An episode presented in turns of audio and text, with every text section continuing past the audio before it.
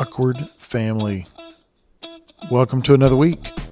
And it is uh, like every week, it's great. Uh, had a comment uh, a couple weeks ago that said uh, I act like Jimmy Fallon. I got the Jimmy Fallon syndrome where every guest is great, everybody's my favorite. Well, it is. I wouldn't be doing this thing if everybody wasn't my favorite. So get over that. Uh, this week is an awesome guest. We also became very fast friends. He is a, a man of, uh, he would say not so many words, but he has a lot of words. Um, and a lot of laughter was had, a lot of good times was had just sharing his story. Um, I'm not even going to say much more about it. it. He's just an awesome guy, and you will grow to love him too, just listening to his story, listening to his heart for people, and uh, and where he is in his life and his journey. And so, without further ado, it is an honor.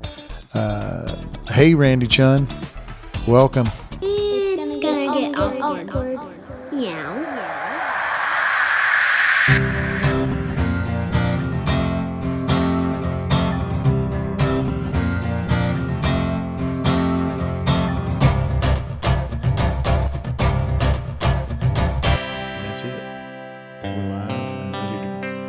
go. So, Randy, thank you once again. The formalities of uh, introductions again and saying kind of what we've already said is thanks for doing this. And um, and I know you don't want to talk a bunch, but you're going to have to. That's just the way it is. My pleasure. That's the way it is. All right. So, Randy Chunn, thanks, man. Um, we've got our friends sitting on the floor. They're they're part of the interview too. I'm so sorry. Uh, I can't tell if it's Biscuit or whoever it is. I'm so sorry. Biscuit? Is that you? Hey. I'm so sorry. It's all good. All right. Um, all right, Randy Chunn. Where were you born? I was born in Memphis, Tennessee, St. Joseph Hospital. And went to school there? I, I went to school. I grew up in in a town right outside of, of Memphis, a little suburb called Millington, Tennessee. And you know how, like, oftentimes you just tell people, you know, where, where are you from? When they, when they ask, you're like, well, I'm from Memphis because everybody, you know, everybody knows these big, you know, big cities, big towns. Um, but I grew up from, in Millington. And the time I was growing up, Millington was the second largest inland naval base in America. Whoa. And so there's tons of people that went through that naval base, uh, Marine and Navy pilots going through that naval base, uh, doing schooling. And so there's people that I've met from all over the world that have, oh, I, whenever I say, hey, I'm from Memphis, they're like, well, I spent a little time in Millington. I was like, well, that's actually where, That's, that's, that's, what actually I'm where really I grew talking- up. Yeah, that's what I'm talking about. So, were- you military family? Uh, no, no, My my dad was in the Air Force. You know, at that time, you know, in the you know late fifties, early sixties, kind of everybody was you know had some some type of service. That's what just what you did Yeah, when right. you when you grew up in in small towns. Um, but he was in the air. My dad was in the Air Force, but uh, he worked at DuPont Chemical Plant um, there in in Memphis, and so uh, that that's. The big city brought brought work to folks from Mississippi, Arkansas, all around the Delta. But raising his family in the small town of Millington. That's right. Yeah. That's right. All right. So, graduated from there? Did graduate graduated from Millington Central High School in 1987. And so you would say, go Trojans. Trojans. All right. Trojans. We were Go Trojans. Right. gold and black. Uh, yeah, very proud, very proud. And the thing was really cool about uh, the high school was after I graduated, that's when the football team got really good and won a couple of state titles, that kind of type thing. They just needed Randy to get out of the way. exactly. Once he was gone, we could succeed at this thing. Yeah. All right. So you you graduate and uh, a proud Trojan, and you go where? I go to Union University All right. in Jackson, Tennessee. It's a small private school um, there in, in Jackson, and that's where How far away from that? Uh, from home was that? It's about an hour away. Okay. Yeah, So not too far. No, not too far, but a good good distance away. And graduated from there, or I did graduated, got a degree from Union University in '92. okay. So graduate from there. right? Fr- from high school? from college, from college. Yeah, yes, from Union. Yes, Union Right. University. Yes. So what was it a four year deal? Uh, yeah, it was a liberal arts Okay. school. It was it was a fantastic school, and much like I said with the with my high school, Yeah. uh, it's an extremely prestigious school. And after we graduated, experienced some massive growth. Um, it's in like U.S. News and World Report. It's one. It's a top you know school for nursing. Uh, is is huge huge uh, pull and draw um, for a lot of nursing students uh, that go there. But Was it hard to get with- into back then? no, No. no, no, no, That's why. That's why I was able to able to to go right. Not to right downplay in. what's going on, but I mean, you know, Right may- in by maybe we didn't know and cover that uh, that you were a uh, national merit scholar or something. you know. Actually, my roommate was. Actually, my, my freshman year roommate, uh, Dr. Ray Van Neste. And that's the funny thing. Uh, not only did the school improve, but after I graduate, graduated, that's why I'm, right I'm, I can't talk. Uh, all of my roommates accepted positions as faculty members, and I was not uh, given any type of we just got to get Randy out. Yes, and exactly. We'll all exceed and exactly, exactly. F- fantastic. Though I met my wife there. Though. right. That's my- all that matters. Hey, Met my wife there. so we graduate with what type of degree? I have a communications degree. Yes. Okay. Have- Have a bachelor of arts in communication arts, and that means that I can talk real good. I'm sorry, I can Say- talk. I can talk real well. Say educated, really graduated. Okay, so we you graduate with with a desire. Like, what were you wanting to do and desire? You know, when you're graduating, this is kind of what I want to do. Um, no, at that time I was pursuing uh, ministry pretty Oh, full, okay. pretty full time. That had been a huge part of my experience at Union. Was the people that I met and developed friendships and relationships with there had just kind of very similar heartbeats and passions that I had, and man, it was a phenomenal time of uh, of doing ministry and then launching out to continue to to do that. So, growing up, were you part of a church in growing up Mm-hmm. and stuff? Yeah. So you were. That was already. Yeah, hugely hugely Yeah. involved. You know, it's one of those things that way back in the day, you know, uh, my parents, you know, they uh, helped me with the with the drug problem, and that being they drugged me to church every Sunday. right. I'm very thankful for that, and uh, very thankful my dad, you know, was instrumental in not just you know encouraging us, but leading as an example of you know Sunday school teacher, deacon in the church, that kind of type thing. And, right, and just so, nurturing your faith. Mhm. And I had a I had a student minister when I was in junior high and high school that uh, did one on one discipleship as well as small group discipleship that was hugely influential in my life and to what I do today Right. uh, with with pastors and with, with other men and other other people. Right. Okay, so we you get out of college Mhm. and what are you wanting you're you're already in ministry, so you just kind of follow that path naturally or were you Yes, well, graduating going I really kind of just want to do at, at that vocational ministry. Right at that time, uh, and this is you know this was early early '90s, um, and at that time the the route in the world in which I grew up in, uh, you you went to seminary after you know you right. graduate graduated college, then you went to graduate school, and so that's what got me to Texas from Tennessee. Was I came down here to go to school at Southwestern. Okay, gotcha. So you you end up landing in Fort Worth hmm at the seminary there Yes, off sir. of uh, seminary in McCart. that's right. uh, so how how long was that for you? Well, uh, Because you got married, right? Yes, Yeah. I got married. I got married when we were in in school at Union. My wife's a, a little bit older than I am, and so she had already graduated uh, from Union, and we did the whole married housing. And Right. actually, man, that started a huge trend. Um, because people showed up for that wedding, you know, to see Randy Chunn's get married, And then that opened the floodgates, and they were like, "Dude, if he can do it, then uh, we we can all get married." And so we had a ton of of friends, you know, flood into married housing, and we had huge parties, and it was a great place to go. And There's a pattern happening Oh. here. Like we just need Randy to do this and move out of the way, and then everybody's gonna, you know, Right, football follow team's suit, gonna exceed. Yeah. well, All right. So you just gather said from that. what you will. Right. so that's okay. So what is where does Chunn come from? What is the origin of the last name Chunn? Oh, I love this. I love this uh, story. Um, well, everybody thinks it's, and I don't know the proper nomenclature these days to Right. say Go ahead and just if it's Asian uh, persuasion. Yeah. Um, it would only have one N, but I have two N's, so it's Chunn, C H U N N. Right. Like, uh, actually, the heritage is is Scottish, like gun, G U N N, and dun, D U N N. So that's where that's where that my heritage comes from. It's not not Oriental or Asian. Can you say that? yeah, not a uh, a Scotsman and, not a, a uh, Chinese fellow. He is a Actually, I have a story that you may need to edit. well. I'd, I'd love to throw this out it. here. It's the awkward podcast, not the politically correct podcast. Get ready Yeah. and strap in, folks.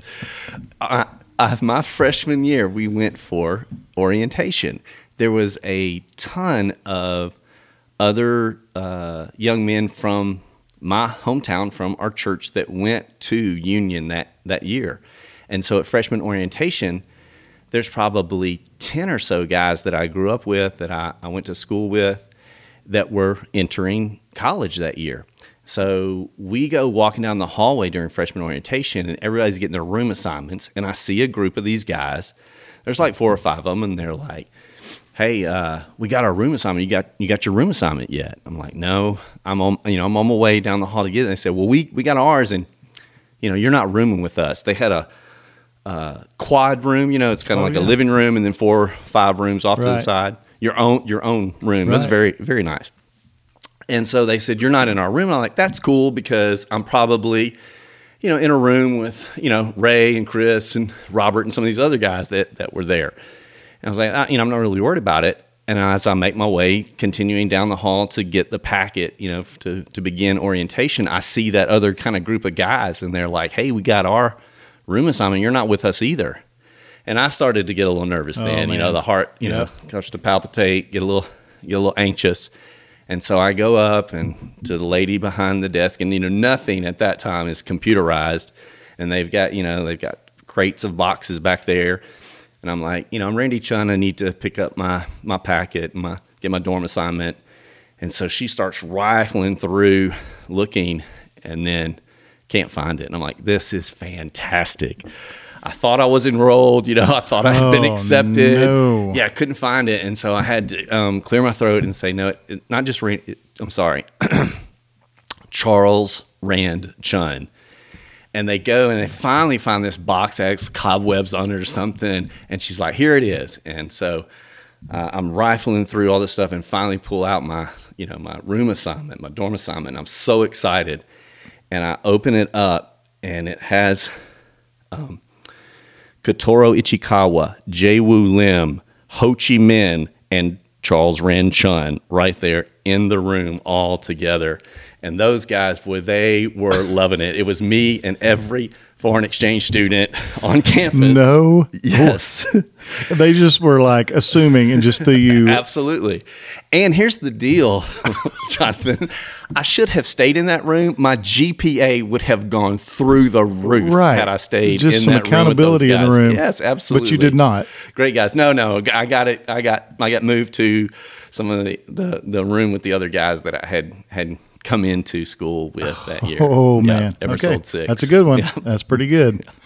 Especially that you were really scared that you weren't uh, enrolled because they could not Oh, yeah. find you. Oh yeah, that You just threw them completely off with the last name. I, I'm, I thought that was very much going to be the case, but I was I was thankful to have a, a room at all, dorm room assignment. well, at, at so all. I mean, not to just stay on the Chunn thing, but ha- have you met another Chunn?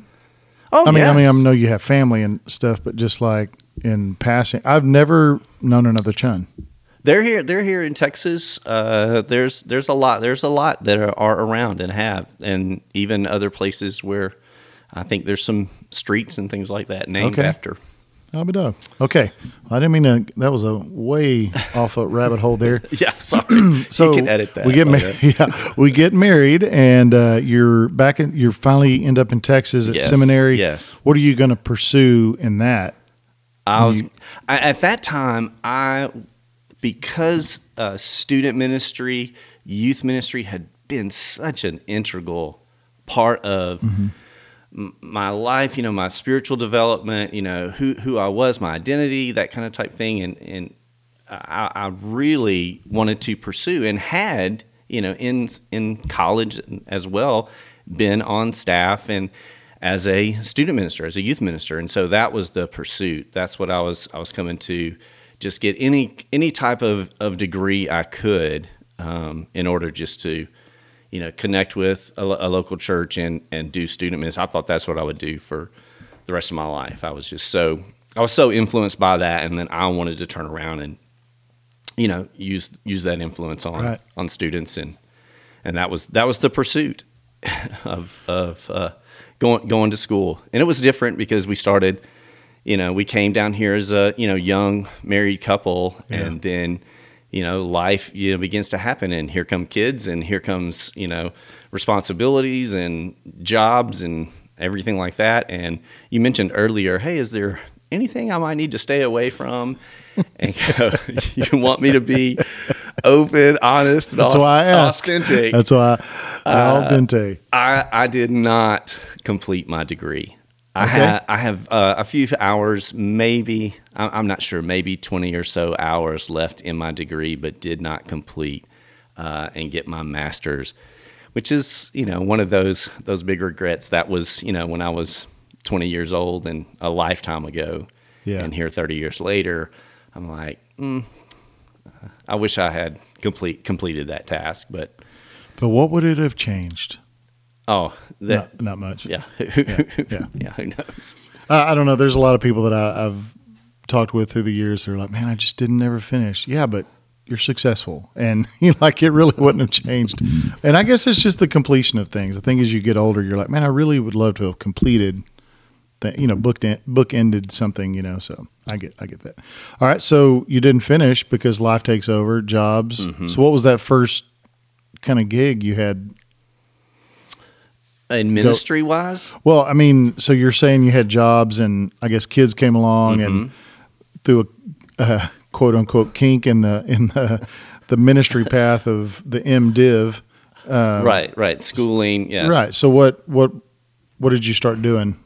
I, I did. I did student ministry. Oh, I so did, you got I- straight into it. mhm. Okay. I did student ministry in, in several different churches in in uh, Tennessee and in Georgia, Oh, so y'all left. Y'all left. Y'all didn't stay in Texas. Okay. So you left, went back. just for a very very brief time, Okay. and then and then we got back to Texas as fast as we possibly could, and and So what was that draw? Continued Why- pursuit here. I mean, going back with some family and something familiar, but you guys moved back to Texas. What was the draw to come back? Have you been to Texas? It Well, I mean, amazing. I understand that, but I also know home's home, and you you know you go back home and you're like, this is the best place on earth. Uh, no, you we, know. we like that. Di- we like that distance as a Okay. family. All right. Um, you know, we've got the in-laws and the outlaws, and so it's it's good to have that buffer zone and uh, good to have that distance. Um, that was one of the best moves I felt like we made as a young couple. Were seeing the parents in the rearview mirror Hmm. of the of the U-Haul and go, man, it's it's it's up to us, and you know we we've got to we got to make this happen. There there have been times which I wish my children maybe had grown up, you know, right down the street from my folks, but over overall, I'm extremely thankful. And so there were relationships here. Um, there, my wife had a really, really good job here uh, while I was in in school, and so uh, they they begged her to come back, and um, we and we did. Wow. Okay. So you come back and you just jump right back into ministry here too, finding. Yes, yeah. There's a church in in uh, in West Fort Worth, and started doing uh, student ministry um, there. There was a church without a pastor at that time. Um, they had kind of just established uh, as the as their own church and looking for a pastor and it was just a really neat fit because I began to do student ministry and develop relationships with students and uh, I don't know. It just it was one of those one of those things that it, it wasn't this explosion and we had thousands of kids, you know, coming to know Jesus or, you know, thousands saved, you know, every you know every uh, weekend. But it was just such a great fit and connection of deep deepening relationships with with people um, there in that church, and and what I did, they they seemed pleased with, and so it just it just continued continued on there. Was it it middle school, high school Mm-hmm. student ministry? very, I have a very uh, at that at that time I had a very relational uh, ministry, and so I was extremely involved in uh, their school athletic events, extracurricular activities. You know, being being in their world. Uh, that's really what I wanted to do, and so um, built relationships that I, I'm proud to say that I, I still am able to maintain to this day of students that I had in you know middle school and in high school and now I'm working with their kids who are in junior high and high school these days. That's so good. It's, it's it's been pretty sweet. pretty That's sweet. real sweet. All right, so all right, so when you were doing that student ministry, one of the things I find now is, um, because there are multiple schools, it just makes it a little bit more challenging sometimes. So, did you have multiple kids or kids in multiple high schools and multiple middle schools? Was that a part of your youth group and stuff? Yes. Yeah. I had kids from two different school districts. Uh, you know, even some kids that were probably in private school as well. I, I tell you, well, the thing that I say now, this was again, you know, uh, in the you know 90s, moving into the year 2000. Uh, there's no way I, I do not see how guys do student ministry today. I was very thankful in the era in which I was brought up in and I lived in, and did you know a majority of my student ministry in that era. Um, I can't imagine with technology and all of the pressures and that you know now I'm showing my age. I often say you know there's there's no country for old men. You know we all look and go you know, back then were the were the glory days, and I don't see how you know they do it, you know, in today's day. But it's it's true. I I, I don't know how they uh, work and maneuver, and it, it's challenging. But I had kid, I had students from uh, both Tarrant County and Parker County, uh, broad broad ministry that broad ministry there. But I felt that was that was pretty easy. Well, and, and I guess that's probably my question is, I mean, you're you're saying what I've been feeling too is you couldn't do it today because it is it's a little overwhelming to to multiple high schools, mm-hmm. you know, homeschool kids, private school kids, making games, trying to establish those relationships, and you add technology onto that, and you know, getting in that space is crazy. Oh yeah, every everybody's got you know, man, their schedules are packed. Right. And this is a sixth grader that we're talking about here. That's right. It's it, anyway. Okay. One of one of my. Uh, do you mind if I No, say- go, do it. share this Yeah. story? I believe personally, and I have nothing. I have nothing against. I have many friends who are involved in the travel sports. I mean, dear, dear, close friends. You know right. that that are very much involved in volleyball and baseball and basketball. All, all of the all of the travel sports. But I honestly believe though that a that travel ball, uh, that that kind of those kind of sports, that was invented by a junior high kid. You can't convince me otherwise, because my thought is they start out, you know, fairly early. They're at the local, you know, ballpark.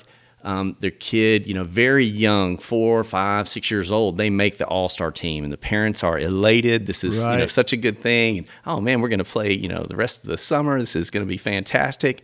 Well, that continues on through, you know, second, third grade, on into fourth and fifth grade, and they're, you know, they're traveling. The kids are loving it. The families, you know, are bonding with other families that have kids their age, and they're, you know, they're going out, you know, tournaments every weekend. Kids are, you know, bringing home the championship ring every, you know, every tournament and then they get into middle school. They get into about you know seventh grade, and the middle school student says, "You know what? I'm not going to do anything at school," and comes home with that first report card. Yeah. and it's failing grades all the way. And you know the parents look at him. They go, "Buddy, you are grounded." You know. Now get in the car. We're going to spend all weekend with your best friends playing baseball at a hotel. you go, if I got to do it, all right, I guess so. I guess I'll do it. And you go, you can't convince me. Junior high kid invented travel ball. It's fantastic. It's brilliant. It is. Uh, I've never thought about that, but that is exactly. That's it. Yeah. That's it right there. So you heard it first. Randy Randy Chunn cracked your code, junior high kid. He Yeah, cracked I, it. I, I see you. he see sees you. All right. So, um, so how long are we? We continue that, and then do you ever you you leave youth ministry at a point to just Yes. preaching pastor? Well, I've kind of No? I've Okay. kind of run the whole uh, gamut of doing kind of everything in regards to ministry, and I I want to be you know very kingdom minded, and so whatever that looked like in in. And especially in the, the church world out there, we, we go through these trends in church. And I, I fell victim to those. I, I was I was part of those trends, and so I grew up in extremely traditional, you know, church service, church background, uh, you know, coat and tie, the whole, you know, piano, organ, Right. choir, and that was for me. It was always square peg round hole. Um, I was always a bit of kind of on the outside. I was always kind of a bit of, you know, I don't know if I can use these words, especially when you're talking about church world, but rebel a little bit. Uh, and so, man, all of a sudden, you know, people have, you know, these guys on guitar and a band playing, and the guy preaching is wearing a sweater. And let me tell you, it was groundbreaking, earth shadowing. That was crazy for me to think about that. I was like, this is what. This is what I was really designed and made for. It's hmm. very much, you know, very much like student ministry, except for in front of the church. Big people. right, right, right, right. and so I thought, man, that was, you know, that's what, you know, I was really designed for. And, you know, that trend hit, you know, early, early on. And so we, we did, we did that and, uh, church planting. I was involved in a, a church plant. And the thing that I love, I love to say is I, I've tried all, of, all of these different kind of trends and venues and that kind of type thing. Just, just wanting to, uh, advance the kingdom. Just want to be able to be used um, by the by the Lord in some way, um, but never met uh, with uh, great success in in any of those of those arenas. Uh, we were at a at a church plant here in Parker County, and went in with a couple of guys doing that, and looked and said, "It's tough." It, it's it's tough, and of course, all of the stuff that I've been talking about is extremely difficult if you're trying to do it on your own. But without the Holy Spirit, with without a, a re- a relationship with Jesus, without following, you know, where God is moving, you know, trying to do all these things, and and hopefully, I'm just stating the obvious here. But I, I was striving to do those things of seeing where God was working and joining Him in that, you know, trying to, uh, you know, follow the promptings of, of the Holy Spirit. But just it, it's it's difficult. It's difficult when you're, you know, when you're doing it out of your own desires and your your own wants, and it's very, you know, very me centered and very, Yeah. you know, very selfish, very navel gazing. Um, but if I'm going to be just gut level honest here, it's extremely difficult with the power of the Holy Spirit. This is this is difficult. Um, I mean that that's the only way that you have uh, success, if I can use that word, in ministry is because of what God's going to do and just kind of move you out of the way. Yeah. And a lot of people try to equate, you know, well, I've been involved in this and go, eh, you had very little to do with that. That was Right. just that was just God just wanting to wanting to bless because He's sovereign and that's what He wanted to do. Yeah. Does that make sense? It does, absolutely. So, in all of the, yeah, all the different things you've been a part of, get down to kind of the, the point of the thing, your your sight. Okay. When, when did that thing start affecting what you felt was kind of affecting your ministry, or did you ever feel that? I did. We went through we went through all those trends and uh, of church planting of the, and I'm doing the quotation marks here as I speak the contemporary service and you go, Right. what what's contemporary in 2023 now? Right, right, right. Um, doing doing doing all those those type of trends and then uh, I had the opportunity to go to Brazil on a mission trip and that's another cliche you know people heading out to you know foreign countries heading across seas and going i'm going here to i'm going to be on mission and what really ends up happening is you know your life gets turned upside down your life gets That's right. changed when you begin to experience different cultures and um, brazil absolutely threw me for a loop um, i went and the thing that I say often about the Brazilians, they are the most warm, passionate, loving people on the planet. And then you add into that believers, you add you add onto that followers of Jesus who are Brazilian, forget about it.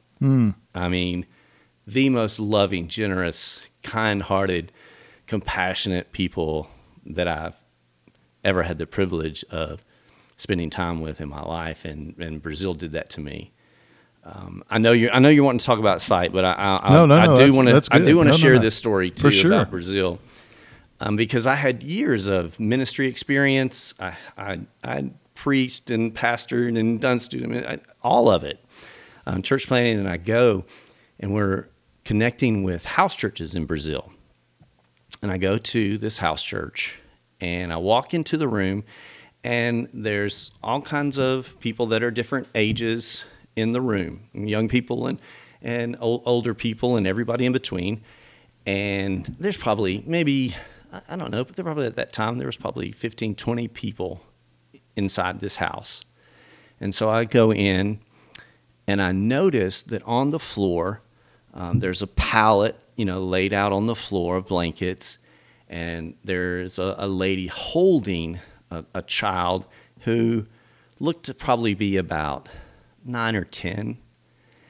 And from what I was gathering from other people kind of telling me what was going on and from what I was observing, um, totally this this young man was totally dependent um, on on others, uh, paralyzed, uh, no, not able to speak, not not able to see, and this woman, I mean, he was just stroking his hair and loving on loving on him in in this room where we were singing and and, we were opening up the scripture and people were talking, and then just a few minutes later, I noticed there was someone else. There was like a guy that was sitting there with him, and I'm like, okay, well that must be his mom.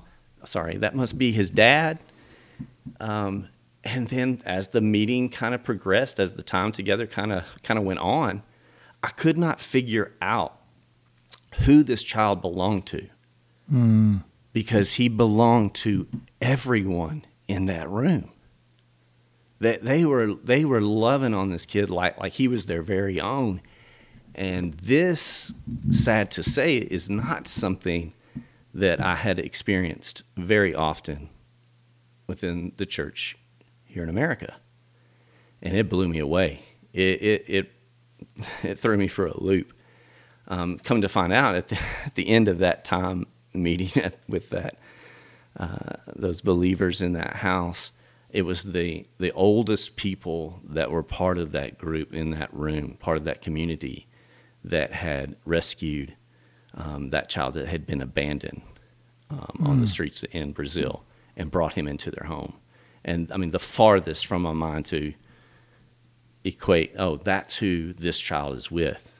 Those were his parents, and I came back and. I love the lights. I love the smoke. I love the the band and the and the guitars and all all, all the stuff. But I couldn't I couldn't sit in the church setting like that in an environment like that after after that experience in Brazil, and I started to begin pursuing uh, house church. And what would that what would that look like? Would we be able to you know take time away from our schedules to really you know share life with with one another in this authentic community and began to began to pursue what that would what that might look like here. And i say all of that take a, take a breath and, and, allow you to come in here. And that's when uh, what you really want to talk about that's when that hit mm. is right at that time so, are you trying to set up multiple house churches or just doing house church with you and your wife and some people you know?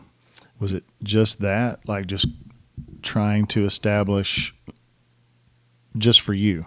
Yeah, and just for you, me. Well, yeah, what kind of what you felt? Because I mean, I I had the same. I mean, not the same, but I understand very all too familiar that feeling uh, I had in Saltillo, mm-hmm. and you're among the poor of the poor. Um, and there's there's places in that desperation in or in the yeah the unity or uh, how, whatever label you want to put on it. There's things in those spaces that you can't unsee, you can't forget, you're undone by them. And I, I don't know how long how long ago was that?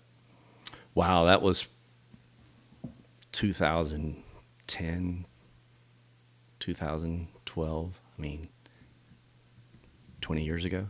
Yeah. And so you think about that and you're still getting emotional about it. So you, you can still think about it and get undone. Mm-hmm. Those things are some some life changing that you don't walk away from. No, no, it, it, it changes in. So we pursued it, and your question was, you yeah. know, we pursued it with with you know just just my family and a couple of a couple other families, and the desi- the desire then to uh, begin branching out into different different homes um, in different uh, uh, counties, uh, different places, and that that passion is is is still there. But right as um, that kind of began going, I lost my vision. well, I, and I kind of felt like we were that's where we were going to go, but I really kind of want to go back to the home church. Okay. Actually. Okay. Yeah, yeah absolutely. So when when you start thinking about that, are you how did, how did y'all go about that? Like establishing that? Are you just uh, you know, you and your wife are just saying, you know, we really want to do this house church. Do you start talking to people that you're going to church with currently, or these people that are kind of I don't know disingenuous with corporate church or you know how did y'all go about that? Well, I had pastored a church in West Fort Worth for quite some time and left there without scandal and knew I wanted to move out of the way of kind of what, what we understand as kind of you know regular traditional doing doing church in right. the modern, postmodern era that we live in. Um, but I knew I wanted to step out of the way because I didn't want there to be, I didn't want to be the any hindering part to what God would want to do in that community, in that place. Hmm. And so I had given, I had served in, you know, every area. You know, I'd stacked the chairs and uh, clean, you know, cleaned and served and done small groups and preached and wh- whatever's involved. And uh, felt a real freedom to be able to go. I don't want to be what's holding up, you know, God pouring out what what He wants to do here, and let let me, you know, step out of the way. My leadership level at that time kind of had reached its pinnacle, and so I, I wanted to be able to see people in the grocery store and not have to go down another aisle or leave the grocery store altogether, but I wanted to be able to leave there in a good, you know, good standing and, and be able to, to, to say hey to people that had gone and, and been a part of, of this fellowship with for, for a long time. And I did not want to plant and start and do this home church by taking people and go, hey, I'm gonna gonna do this kind of new thing, you know. And so we we really just you know continued just to pray over it, and God began just to drop people who weren't necessarily disenfranchised, but just didn't, for whatever reason, at that season of their life, uh, could not find a place to connect, and we connected, Hmm. and and just began to, uh, you know, have a, a, a time where we would schedule intentionally being together, not you know every day, you know every day of the week, um, but a, a, a time on a on a Tuesday night or a Thursday night, and share a meal together, um, worship through the Scripture, and the Word, um, through song, and through prayer, and then everybody you know contributing to that. It was very sweet. That's really really good. So how long did that go on? That that went on. Uh, that went on several for several several years, with the with the idea then of going, okay, how how how can we expand this? You know, and trying to. It's one of those. Tough, always been a tough thing for me. This is just me and you talking, right? Yeah, yeah, yeah. it's always been tough for me um, finding finding that that rhythm of going. I I, I never want to be ahead of what Jesus is doing. I don't want to get in front of God and, and go, you know, this this is what I want to do. Um, but I've also struggled with, hey, catch up. Come on, Right. Get, Oh, let's yeah. let's get moving. And so finding that balance for me, that rhythm, uh, um, and um, maybe maybe being a little too uh, cautious, maybe being a little not not as intentional and, and active. Um, but that went on for, for several years with the with the idea of going, okay, man, let's let's begin to to broaden broaden this, and what would what would that look like? All right, so now I'll bring it back. Okay. Um, so during that, uh, I guess the initial season of that. So what did that look like when your sight began to fade? That was, if I'm going to be again just gut the le- gut Yeah. level honest, Yeah. it was devastating.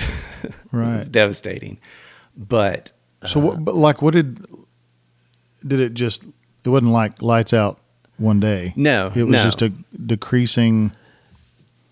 yeah, yeah, I'd always battled with with vision issues, and that was the thing. And uh, trying to communicate here, I felt like you know at that time, man, I really did have a vision, a you know clear Yeah. mental picture of what could be and what should be, and spiritually, you know, huge. Where physically, um, my vision was was diminishing, and then that that would hinder then being able to jump in the car and go um, in order to connect with people and meet with people and became very very dependent very quickly on, on others and trying to work through you know what what does that look like? How does how does that work? And just in doing life much less you know doing life in service to other people for the kingdom that was going to be something new for me to figure out.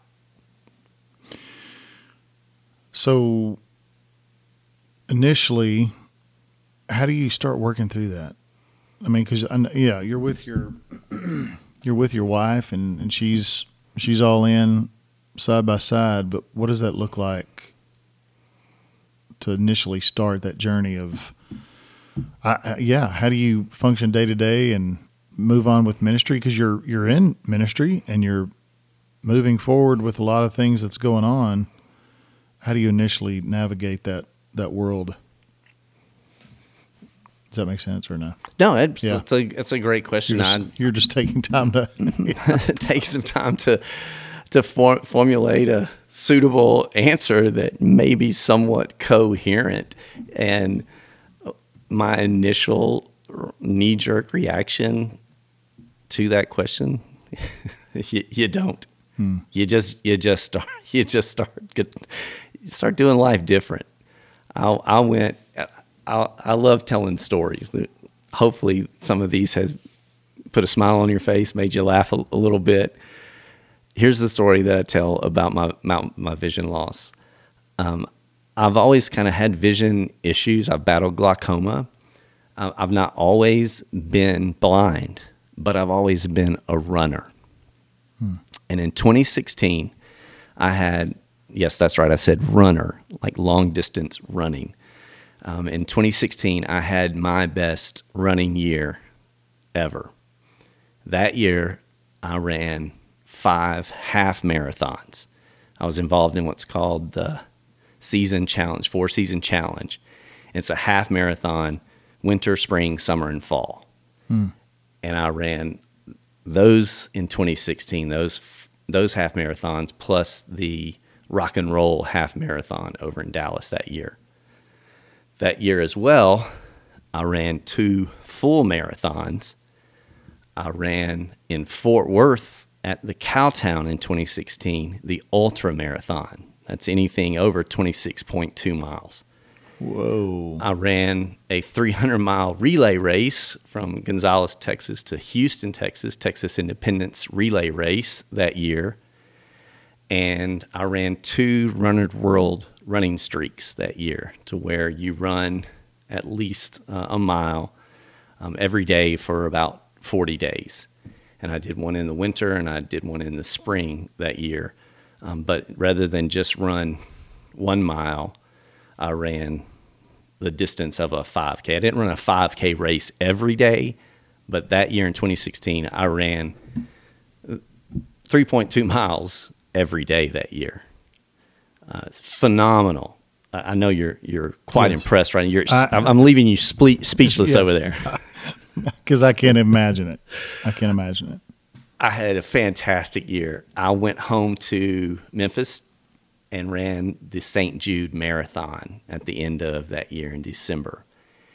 And got on the plane, flew in, had a phenomenal time. That was an amazing, humbling race in St. Jude Children's Hospital, Children's Research Hospital yeah. in Memphis you're allowed to run through the, the campus of oh, the hospital. And the staff and doctors and nurses there, what they'll do is they'll wheel out the kids with cancer patients to the sidewalk. Oh, man. And with the help of several of my dear, dear friends here, uh, I was able to raise a little bit of money. And so I had a tank top that said St. Jude Hero on it. And as you ran through that campus, they would clap and applaud. And I cried like a baby for the, the route through that. It was extremely humbling oh, to see, you know, and, and you would oh, look you would oh. look up at the hospital and they would wheel the kids that couldn't come outside, they would wheel their, their beds oh up to the window. Gosh. And they you know, they would just they would just cheer you on. And it was I mean, I get chills right Oh yeah, right absolutely. I got them everywhere. It it was it was amazing, and that's how I ended that year, uh, 2016 of running was getting that marathon medal at the end of that race in my mm. hometown of Memphis. Mm. Phenomenal time. Get on the Southwest flight to fly back to Dallas Love, and the plane lands, and said to the dear wife, uh, I don't know, something has gone on. I was able to look at my phone while I was waiting for the the the flight in Memphis, but by the time I landed, something had gone on with my vision, and I was like, "You're going to have to drive." I'd been seeing a, a specialist um, in Fort Worth for glaucoma that I'd battled for years and years, and had some vision loss with that. And I went to see my glaucoma specialist uh, Matthew Emmanuel. He's amazing. And I sat down in the chair, and he pulled up his chair in the room, and he looked at me Jonathan, maybe, maybe eight, nine, ten seconds max. And he pushed his chair back and he said, Here, Here's the deal. He said, You're going to leave here today. And he said, You're going to go to, to my, his retina specialist as soon as you leave here. And he says, More than likely, you'll be in surgery tomorrow. And somehow my retina had torn. And I, and I have tons of folks when I share that story, they're like, Is all that running you did? That's what caused it. Oh my gosh. And that, Yeah. that- I was Yeah. I was in Yeah, the best shape of my life. Uh, I was I was I just have pitiful eyes, and at some point in time, uh, several days prior, my my retina had torn. It didn't have anything to do with my my running or anything like Right. that. I just began to notice it at that time, and it was exactly like my eye doctor had said, and I was that day seeing a retina specialist, and that next morning they were wheeling me into surgery to reattach my retina. Which is, if anybody doesn't know, is no small. It's no small thing. It's no joke. It was it was brutal. I love to I love to tell this story too about my retina. Retina's like it's like wallpaper on the back of your eye. So if we can get just you know Yeah. get really medical here, Real graphic terminology. Yeah, yeah. they have to take your eyeball out and you're awake during the surgery uh, it's it's it's brutal but they try to uh, reattach the retina to the back of your of your eye. And it's like wallpaper you know like old school you know put it up. And so they put a uh, a gas bubble in your eye to then hold hold that up there. Like they're doing surgery and so to hold that wallpaper in place they have this gas bubble. And so you have to, for your recovery, lay face down so that gas bubble can flatten out that retina. And it's like a two week, you know, process of not lifting your head. You Brutal. sleep face down. You sit in a chair that's made to Yep. rest yourself. Yep, brutal. Face down. These guys that do this are amazing. These surgeons that, that work on this and attach these retinas are, I, I don't understand. Basically, they're like working with wet tissue paper. That's Yeah. that's what they're that's what they're working with. And so, man, I did that, and with the generosity uh, of the community of people here in Aledo that we had had done done life with for several several years, um, I got like a massage bed, you know, that has the Yep. face, you know, hole, and so I was able to to lay on that face down. But by the end of it, I would I'd have to. I got very claustrophobic. I had to psych myself up you know, to to even put my face down in the like you know donut hole to rest my forehead in order to go to go to sleep like that. It was it was bru- brutal. Swore to my my wife Melissa, I, I wouldn't wish this on my worst enemy. Uh, you know, I, I'm I'm never gonna do this again. And two months later, it didn't attach, and so I was back in surgery to to try to reattach it one more time. Yeah, brutal. And and that was my good eye. so I I continually lost vision in my left eye.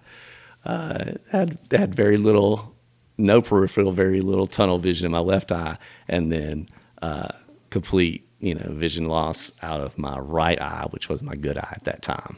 So yeah, life changing overnight. You just have to kind of sit in that for a second. So, did the second one take? No, No. no. So you go through all that again, and it still Yeah, I love to tell this story about that though, because that that could have been devastating uh, to me. But I will say this: that my identity is not found in what I do. My identity is found in whose I am. That's whose I am, whom I belong to, and because of my relationship with Jesus, that was not a devastating blow to me because my identity, once again, folks, is not found in what I do. Hmm. It's not found in running. It's not found in ministry. It's not found in my occupation. It, it's found in who I belong to. And I'm very confident in that and extremely thankful for the beautiful people that I have met, the amazing, uh, beautiful places that I've been to and seen in my in my lifetime. And I feel sorry for a lot of folks that may be listening to this that haven't traveled and haven't haven't been and seen the places that I was able to when I was younger. Um, I'm so very so very thankful, and so it's it's a change. It's hey, this is going to be it's going to be a, a, new adventure. This is going to be a, a different approach, new perspective, um, but extremely extremely thankful. And one of the things that kind of launched that that attitude that I have is after that second surgery. My wife said after the surgery, she said, I, I can't believe this. And I wasn't able to see, you know, what was going on on social media, no longer being able to see anything on my phone. And so she begins to tell me about my running buddies that I'd mm-hmm. trained to do these marathons with, teachers here in the area, Julie Johnson, Wendy McGee, Callie Caldwell, other teachers and, and ladies that I had had run races with for years uh, began to put together a 5K race just for me to cover those kind of medical expenses and sold t-shirts that had a hashtag run like Chunn. And it was extremely humbling. And I asked my my buddy who was kind of heading the whole thing up Wendy I was like I don't know what to what to say and she said you just say thank you and so I said thank you and was blown away by the community uh, here in Aledo of families that didn't know me, um, many who did. I had 600 uh, school students at Stuard Elementary wear blue and white T-shirts with your name on them.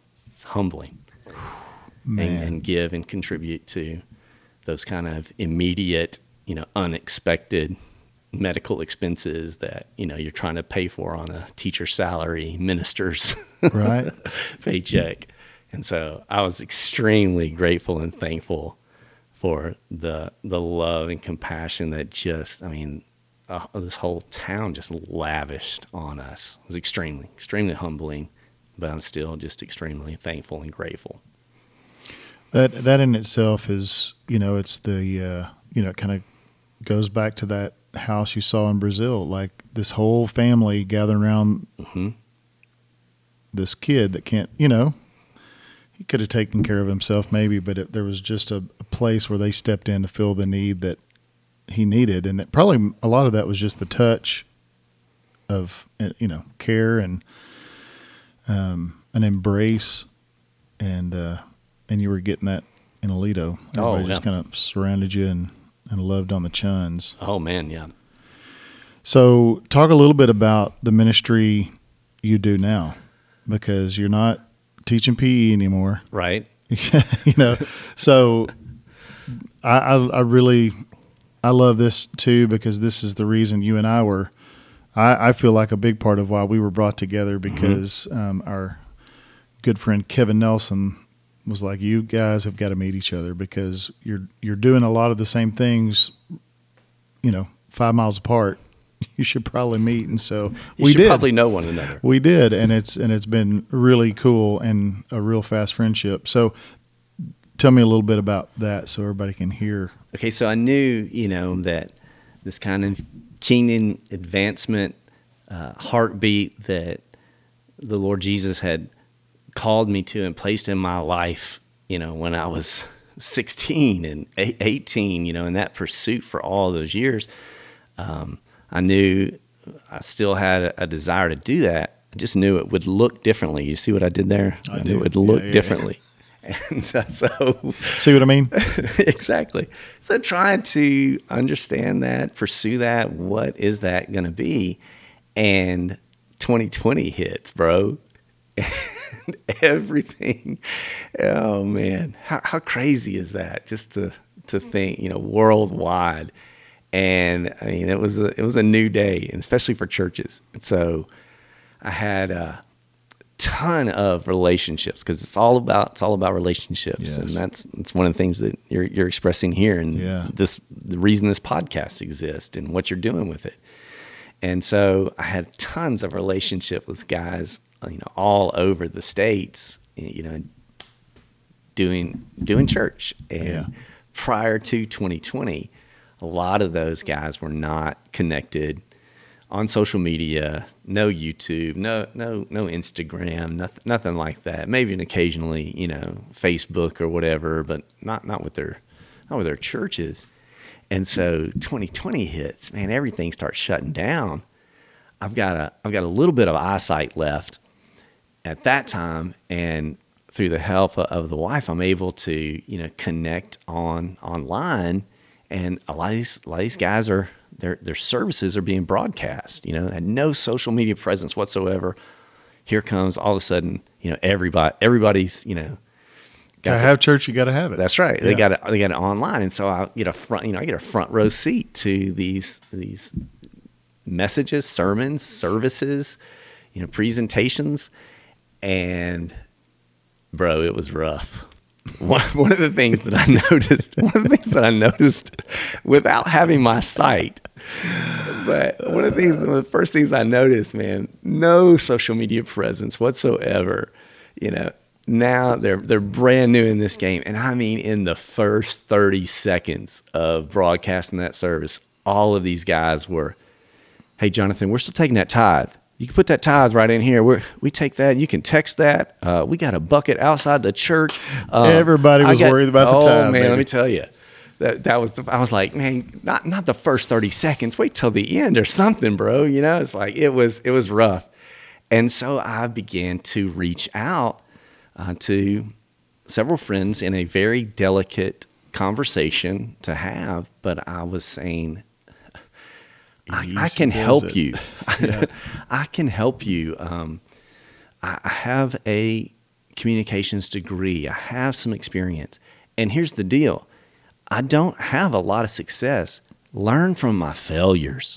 Learn from from where I've messed up. Don't say that, bro. Don't do that. And I, I reached out and said, Hey, I can I can help you with message preparation. I, I can I can serve you with presentation. And one of the one of the main things that really began to launch this was I, I began to ask the question to uh, all these you know buddies who were in the pulpit, pastors and preachers. Like, do you ever you ever watch the game film? You're broadcasting this out. Mm-hmm. Do, do you have do you ever go and, and look? And man, I, Everybody's watching game film. and man, that's it's difficult. It's tough. But no, that was that was you know the the main response was no, I'm I, haven't done that. And I was like, well, let me set with you and and for the kingdom's sake, let's let's see if we can So can delicate. Oh yeah. And I'm, I'm not. I don't have For the love of God. yeah, I don't have that bedside manner, bro. You don't, you don't want me at the hospital. I'm, I'm telling you. It's like he's, But, yeah, is he some of- telling another story? Oh my goodness. Some of it has to be the cut with a knife, you know? It's it's gotta anyway, keep oh, oh no, no, no. You're you're absolutely right. It, and and man, it is it is done humbly and and out of out of love. Right, yeah, yeah. Saying, but okay. So you have podcasts down, Jonathan. You can't improve on a podcast and go. You, you got it down. You, you've done however many episodes and go. We can always improve. I'm listening all the time just to see what's next. all of us in, Yeah. in, in any occupation any, any any endeavor we're doing we can always improve and having someone to come alongside there were initially not folks that were no i'm, I'm not not interested in, in that in the least bit especially from you Right. Thanks, Um, Randy. exactly But my church has 2,000 people. You do home church. exactly Thanks. exactly uh, but there were uh, a couple of guys that were humble enough that were maybe maybe desperate enough uh, just at the right at the again the right timing and began to pursue that and I and some of my my first guys that I began to meet with on a regular basis I remember they were so nervous this is just over the phone um, some some of these you know are are face to face but a lot of these are just over the phone. And I remember the, f- the first initial time I had one, one guy, a buddy of mine in Decatur, and, and I knew he thought, man, I'm, I'm about to get raked over the coals. And it wasn't that at all. I'm like, you know, man, these are the things that you're doing really well. Let's let's look at let's look at this, and, and all of this is, uh, who am I to Yeah. to speak to, to anyone? I'm I'm just wanting to advance the kingdom. I'm just wanting to join in. I'm just wanting to to to see how how I can serve in a in a new way with what I've got. Um, but I can hear really well now. Right. the heightened senses. We talked about that the other day. at lunch, just- Absolutely. Go. Well, and and I think that's another thing is when you said that at lunch, I, I I thought about it quite a bit the rest of the day. Is the intentionality of distraction, like being present. so just to fill everybody in, we were talking just um, how you are so present in your hearing because sitting in that restaurant. I can get distracted by the guy tearing, carrying a tray by that's kind of smoking. Ooh, man, that looks really good. That's interesting. Or hey, is that that guy that I know? Well, Randy's talking to me. Like you're talking to me and we're having a conversation about whatever. And I can get distracted by looking over at a guy coming in the door. Is that the guy from Mhm, exactly. where, do, where do I know that guy from? Well, now I've missed 10 words that you've shared because I'm not able to multitask that and just being present. Whereas there's no vision distracting you. There's no, and, and smell. I mean, you can smell a good, you know, whatever Oh, yeah. fajita's going by or whatever. Yeah. But you're, you're still in it with your ears and really focused on what I'm saying. And so there's a big part of, you know, even if I'm on the phone with somebody and doing what I'm doing, I can get distracted Mhm, absolutely. by It's that whole idea. It's that whole idea of like you're you know you're driving down the road, and then you kind of kind of wake up out of your slumber and go, man, I've been driving for ten minutes and I, I Right. have no idea Yep. what it just muscle memory has Yep. taken the car over and go, yeah, you you were seeing, but and that's the amazing thing about the the amount of information that the eye is able to take in so instantaneously, and you're able to process. And so I'm at a disadvantage there, but at a real advantage of being tuned into to what you're saying and not being stra- distracted by other things going on around me uh, with the with the vision loss. So it's it's again, it's just day day after day. These are these are the things that I'm discovering and uncovering as to go. No, this is not this is not devastating. This is this is new. This is this is a new adventure. This is this is fun. Yeah, I think it's it's interesting at the first to kind of full circle, like when Biscuit was barking at the first. If if we had everybody that listens to this podcast around the table talking, we're talking, and Biscuit's barking, we wouldn't think anything really about that. Yeah, well, he's he's barking, but because it's this intentionality of being one on one, and he's in the background barking, we think that's this massive distraction, when it's really not because everybody's just listening to this thing and listening to our words and not, you know, mm-hmm. I don't know if that makes sense or not, but I'm with you. I'm really glad that it's in there now because it's going to, it'll add, it'll make sense later on. So stay tuned all the way to the end. So where you're at today, like what are, what's Randy's, what's your vision look like? Not physical vision, but like spiritual kingdom vision. Like what, what are the dreams? Like what do you, what do you want to do? Where are you, where do you want to go? Well, I've If that re- makes sense. yeah, absolutely. I've really found this. Other than the idea that I stole of this podcast, I, I'm sorry for that because oh man, can I talk about that? you can. That absolutely. I, I here's the, here's the thing for those of you who are out here listening, uh, you need to text, email, get a hold of Jonathan in somehow in some way because you have a story. As I began to to think about this whole idea, I was, you know, processing through and going, you know, I've got somewhat of a story to, you know, hopefully inspire folks with in my vision loss. I, man, I'd start started to think about my dad who he passed away this past year, but my dad had a, an amazing life. But for everyone else, it would just seem seemingly ordinary. Um, my dad played college ball. Hmm. I mean, that was, I mean, it was way back in the day, but that's not an experience everybody has, you That's know? right. And everybody else would look at my dad and like, man, he's just a, you know, maintenance mechanic at a chemical plant in Memphis at DuPont. And go, yeah, he's got a story. And then I just begin to think about all these people in my life and go, my wife. We've ta- we've talked about my wife Melissa here, you know, through this whole podcast. She has an amazing story, um, and everybody has has a what they think is just seemingly ordinary. You have a right. gift in the life that God has given you.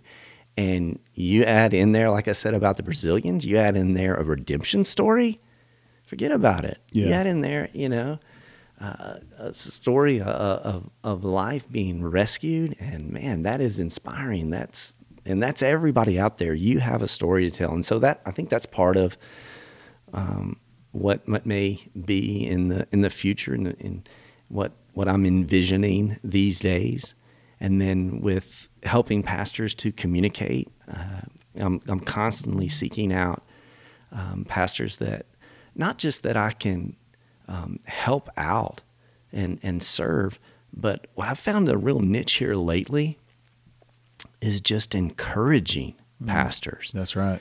And yeah, some of these guys that have abused this, and there's some of these guys out there that, you know, they they have the the mansions and the cars and all the you know all the trimmings of of this world. They're very few and far between. Most of the guys that that are out there sharing the gospel and that are, are in the in the church, you know, day after day, week after week, year after year.